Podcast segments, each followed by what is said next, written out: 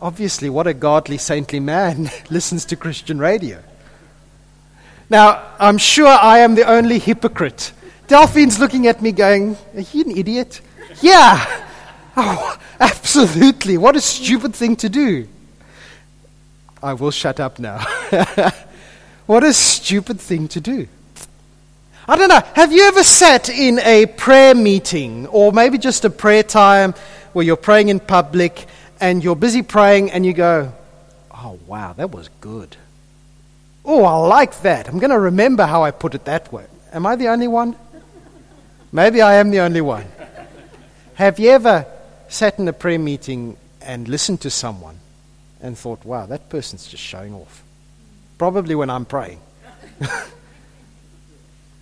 Have you ever done something, anything, and given yourself a pat on the back?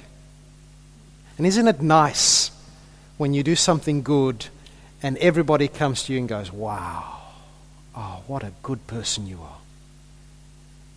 And isn't it tempting next time to do the same thing again because they're going to tell me how good I am and whoa. As Christians, we are called, you know what? As Christians, we're called to pray. So let's pray first. Lord, please help us to understand what you say. Lord, we are not amazing people, but you love us. And that's amazing enough. Please speak to us this morning. Help us to know you and to know your love. By your Spirit, open our eyes and our minds and our hearts and our lives. Do not let us be content to stay as people who love the praise of men, but help us to, to desire you and your reward above all else. Speak, I pray. Amen. As Christians, we are called to uh, allow the Holy Spirit to change us so that we are formed ever more into the likeness of Jesus. Jesus, whose very action showed, every action showed how much God loves us, but also showed how much He loves God and how much He loves humanity. Jesus expects us to practice acts of righteousness, depending on your translation, or as the New Living Translation puts it, to, to practice good deeds, to do good things, to do right things, holy things. But Jesus expects us to do it not as a religious duty, I believe, but as, as a means of letting how we act line up with who we are as people who have been rescued and saved by Jesus. As Don Carson puts it, it seems that the greater the demand for holiness on our lives, the greater the opportunity for hypocrisy. Now, you know, I have admitted this morning that I am a hypocrite. I am fully aware that nobody else in this congregation is, but please bear with me. Um, let, know that I'm preaching to myself. If anything happens to coincide with your life, I'm sure it's just coincidence. Except for Mark. Mark, I know you're a hypocrite. And I suspect you and I are not alone. How easily our motivation is impressing people rather than impressing God. I think if we want to define hypocrisy, we might say that hypocrisy is doing the right things for the wrong reasons. Hypocrisy is being good on the outside while the inside is rotten to the core. The word hypocrisy comes from the Greek uh, theater where the actors would wear masks to hide their faces so that you wouldn't know who they were. That's what hypocrisy is. It's putting a mask up to cover who we really are. And Jesus' warning here in chapter 6, verse 1 is to uh, not do our good deeds publicly to be admired for other, by others. Because if our aim is to be applauded and lauded by people, then there will be no reward from our Father. You know, you can do amazing things in God's name. You can help someone with leprosy and wash their wounds. You can turn the other cheek. You can give till you've got no money to buy food for yourself, but but if the reason you're doing it is so that everybody will look at you and go, wow, what an amazing Christian. You know, that's good stuff to do. That's fantastic stuff to do. It's righteous deeds, it's good works. But if our ambition is to be praised by men, that will be our reward. C.S. Lewis says that that appropriate rewards are not really separate to the thing that it's awarded for, but they are, they are that deed in consummation. If we, ad, ad, if we have ambition for people's praise, that will be our only reward. It's so easy to be good and have everyone think we're holy, but actually be bad. And the idea, I don't know how you feel about the idea that God rewards. It's quite a, a common idea in the Old Testament and in the New Testament that, that, well, in the Old Testament it's a bit more nuanced. Maybe. In the Old Testament, the idea is that, that God rewards you when you do good and He punishes you when you do bad. If you read Deuteronomy 28, there's a whole chapter there saying, if you do the right thing, God will bless you in this and this and this way. And if you do the wrong thing, God is going to punish you and you're going to know all about it. Do the good thing, reward. Do the bad thing, punishment.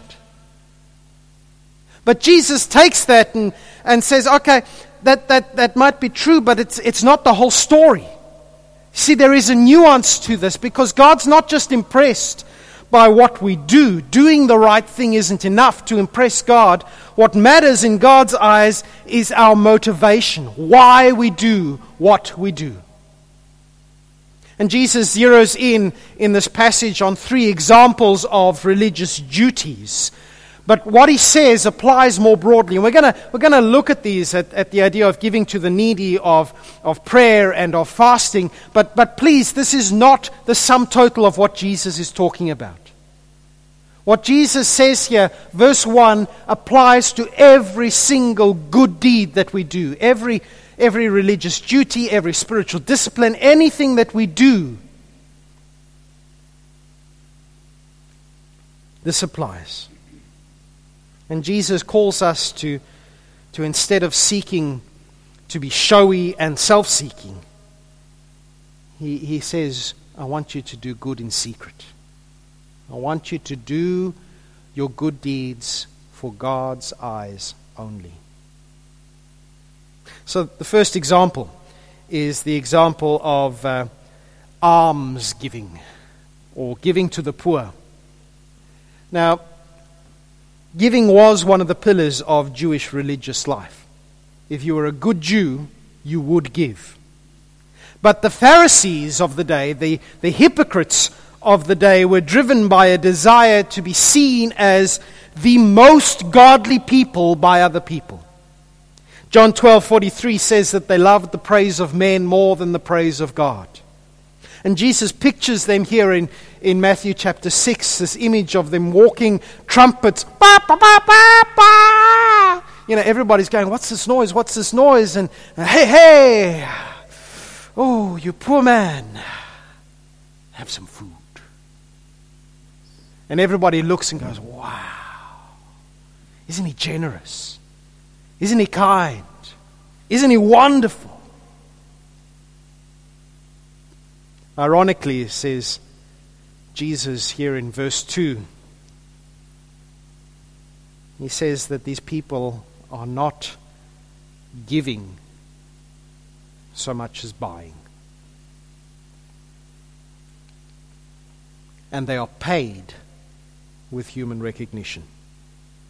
You see, the word that Matthew uses there, it, it, difficult to translate into an English sentence, but it's a technical word that, that means being paid in full and given a receipt. They are paid in full and given a receipt, and, and that payment is people looking at them going, Aren't you amazing? Doing something good doesn't necessarily impress God.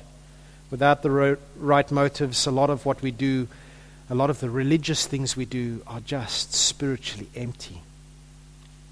Paul says in 1 Corinthians chapter 13 that, that without love, and I think Jesus here is saying that doesn't include love of the limelight. Without love, it's hollow, it's empty, it's a clanging cymbal. And Jesus turns around and he says, in, instead of looking for people to see you and praise you and laud you, go and do your righteous deeds, your good works. Do them secretly. And, and not just secretly from other people, but, but go as far as to do them secretly from yourself. Now, your right hand is, is for most of us, your, your strong hand, so that's the hand you'd use to maybe give to the poor. Jesus says, if you're giving to the poor with your right hand, don't let your left hand know what you're on about. Now, this is not literal. Don't hide your left hand behind your back while you give to the poor. What Jesus is saying here, I believe, is, is to keep our giving private and, and secret from ourselves in as much as isn't it so much easier to give sacrificially when you can feel smug about it? Debbie, it's not easier, shaking your head. I think it's easier. If you can go, wow, you know what? That's a good thing. That's a good thing, Nick. You've, you've helped that person. You've done, a, you've done a really, really good thing. You know, self congratulation is the gateway drug to self righteousness. I'm better than the others. I saw a need. Charles over here has no food. I gave him food. Jimmy, not that Jim, this Jimmy, saw the same thing of Charles and he didn't do anything. Well done, Nick. Well done.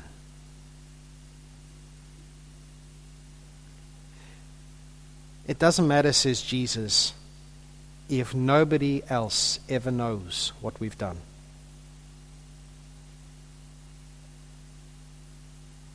It's so tempting to have everyone think you must be better than they are, or to think that ourselves. But says Jesus, though nobody knows, though we do it and forget about doing it ourselves. And that's easier said than done, but, but what Jesus is saying there is saying, when you give to the poor, don't, don't, don't go over and over and over it again in your head. Just, just do it and move on. Don't try and reward yourself because, because even though nobody knows, even though you yourself don't know, your Father knows and He will reward you. Well, what about praying? Just as with helping the needy, Jesus assumes that His followers will pray. When you pray, He says over here, don't be like the hypocrites who love to pray publicly on street corners and in the synagogues where everybody can help them. You know, sin can twi- can help them, can, can see them. Sin can twist even talking with God into an act of worshiping myself. It's so easy to speak not to the invisible God, but to the visible people around us. So much of what we do for God is actually about impressing other people. And the hypocrites, as Jesus says, love to pray in public places like street corners and synagogues and and there's some talk that there were official times of prayer back then. And you know what? If you time your afternoon walk exactly right, you can arrive on a good street corner. Because, you know, it's the right time to pray. And, and oh, I just happen to be in a place where 3,000 people can watch me pray. But it's what we are in private when only God can see us. That's who we really are. And so when we want to talk with our Father, says Jesus, we are to go into uh, an inner room, shut the door, somewhere where we can speak openly and privately with God, with no one else hearing. In those days, this was probably the only. This was probably the only room in the house with no uh, windows and with a door. A storeroom, probably. Jesus says, Go into the place where you can be alone and speak with God. Jesus is not, let it be said, anti public prayer. In fact, Jesus goes on in this passage, and we're not going to look at the Lord's Prayer today, uh, but, but Jesus goes on to give a model prayer that is a public community prayer. It, it's worded with our and us. Our Father who is in heaven, give us this day our daily bread. Forgive us our sins. Lead us not into temptation. Jesus is not against public prayer, but, but what Jesus is looking for is our heart. He's looking for us to be with Him. God knows also what we need. He, he doesn't need us to babble on and on and on and on and on and on and on and on and on. You know, I've got to stop now. Jesus doesn't need us to keep on so that He will be forced to act. Prayer isn't about impressing others, or it shouldn't be about impressing others. And and prayer shouldn't be about trying to force God to, to our will. Prayer should be about, about loving God. And so the questions we ask ourselves are Do you pray more fervently when you're by yourself or when there are people listening? is your public prayer an, our, an, an overflowing, an outflowing of your private prayer?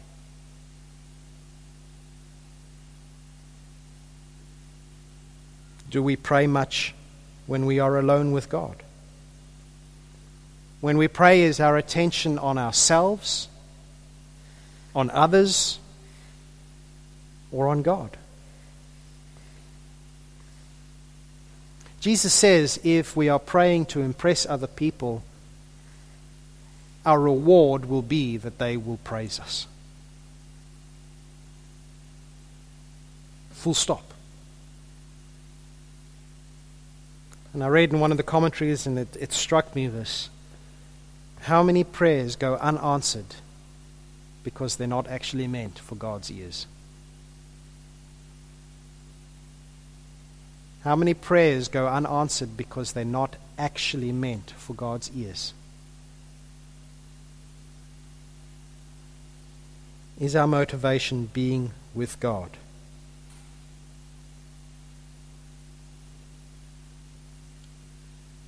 Even when we're praying in public, is God the focus? because then your Father who sees what is done in secret will reward you.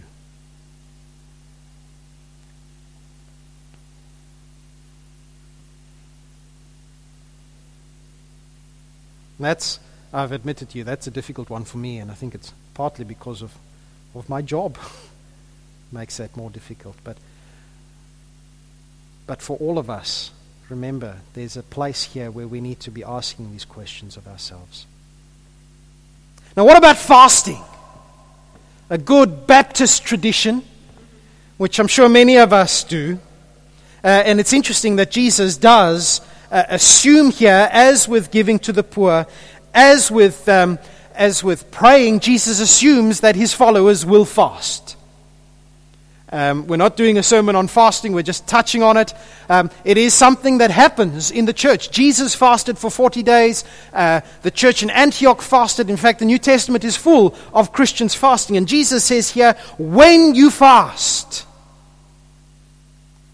uh, and fasting is still appropriate today. It's, it's, it's about self denial, it's about self discipline, it's about often, often about seeking to, to show sorrow to God for a past sin, or it's about seeking to, to say to God, Lord, I depend on you. Would, you. would you show me guidance? Would you direct me? Would you bless us? It's, it's seeking God, it's humbling ourselves before God. But, but, but sin is so insidious That, that it can take even self discipline and morph it into a pompous self righteousness.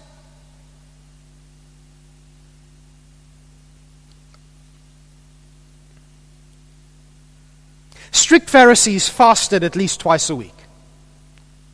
I believe it was Tuesdays and Thursdays, and they made sure that everybody knew about it. They would disfigure themselves, cover their heads with ashes and sackcloth and, and whatnot. Uh, the word there says they almost make themselves invisible. Not too invisible because you want to be recognized. Of course, we, we never ever do things like that. We, we are not hypocrites. Are we? Says Jesus, rather than trying to impress other people, he doesn't say don't fast. He doesn't say don't humble yourself before God. He doesn't say seek God's guidance. He, you know what I mean? He doesn't say, he says do it, but do it privately. Do it secretly. If our ambition is to humble ourselves before God, why should anyone other than God know about it? To set aside something you love, even something necessary for a time, can either be a means of showing off, in which case our reward is the adulation of our peers. Or it can be a time of saying to God, God, you alone are more precious to me than anything else. You alone satisfy.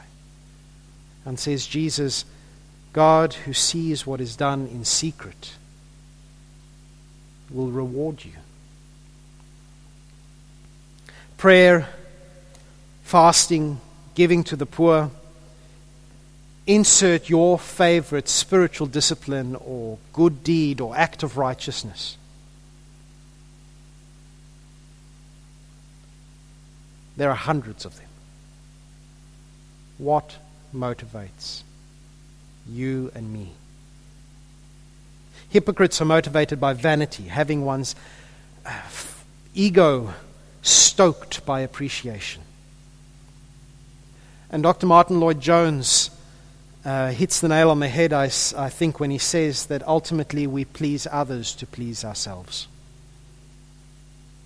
We want people to be impressed with us because, hey, makes me feel good. But if having the fire of our ego stoked is our ambition, that will also be our reward. True followers of Jesus might do exactly the same things as a hypocrite. In fact, they probably will. They will give to the poor. They will pray. They will um, fast. They will do a myriad of other things. But they will do so humbly wanting to please God, wanting His recognition and His reward. And Jesus doesn't say what the reward is, but without being dogmatic, can I suggest that it might be the reward of pleasing God? Hearing Him say one day to us, Well done, my good and faithful servant. You have been faithful over a little bit come into my presence and I'm going to I'm going to give you I'm going to entrust you with so much more to be faithful over. Jesus tells a parable of that. I wonder if that is the reward that God says, you know what? Well done. And so then the question comes down to do we want a well done from our peers and our friends and our fellow Christians? Do we want to be thought impressive and wonderful and amazing and have God go, oh, yeah, I suppose it's good works? Or do we want God to come and say, you know what? You weren't doing that so that people would think you were great. You were doing that because you love me. And because you love me, because you love other people. Well done. Well done. Aren't those powerful words? You know, right at the beginning of Jesus' ministry, I'm going off tangent here. right at the beginning of Jesus' ministry, when, when he was baptized in the Jordan and the Spirit came down on him like a dove, do you remember what Jesus, what Jesus heard?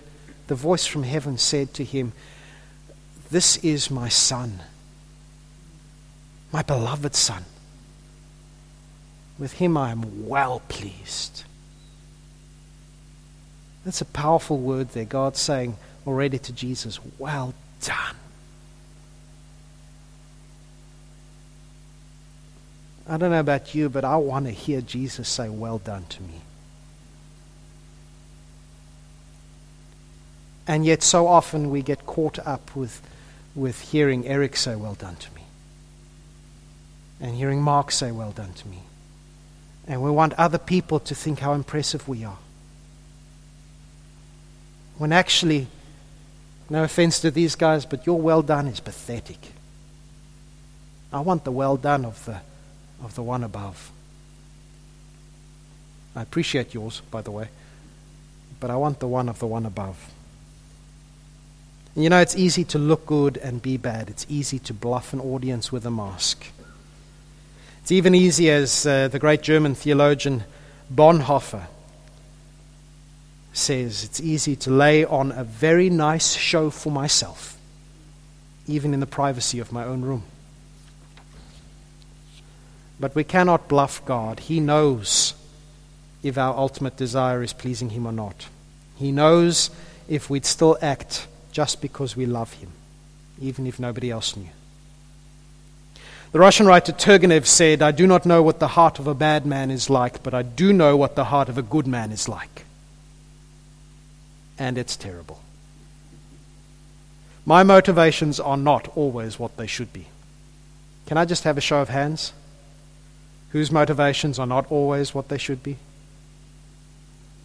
And whoever doesn't put up their hands will send the elders to talk to you because there's, there's obviously an issue. Jesus knows that.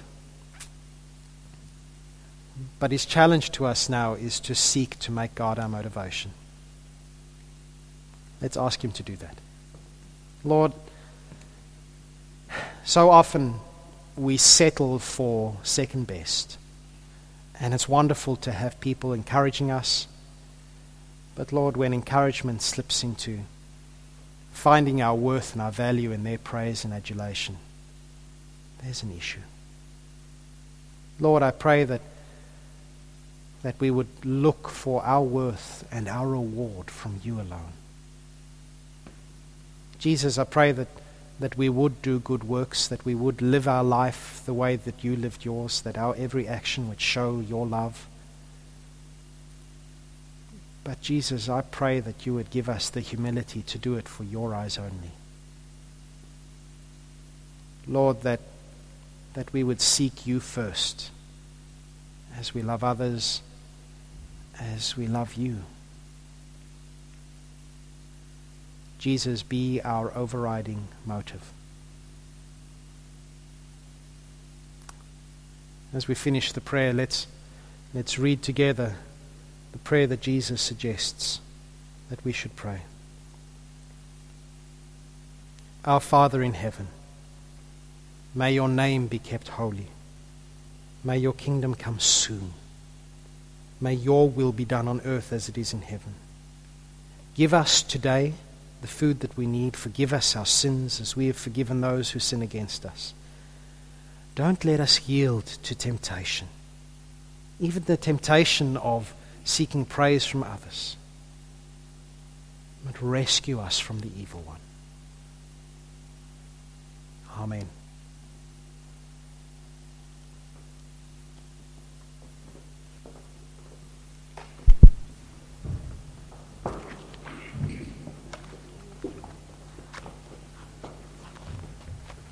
Praise the Lord that I'm not a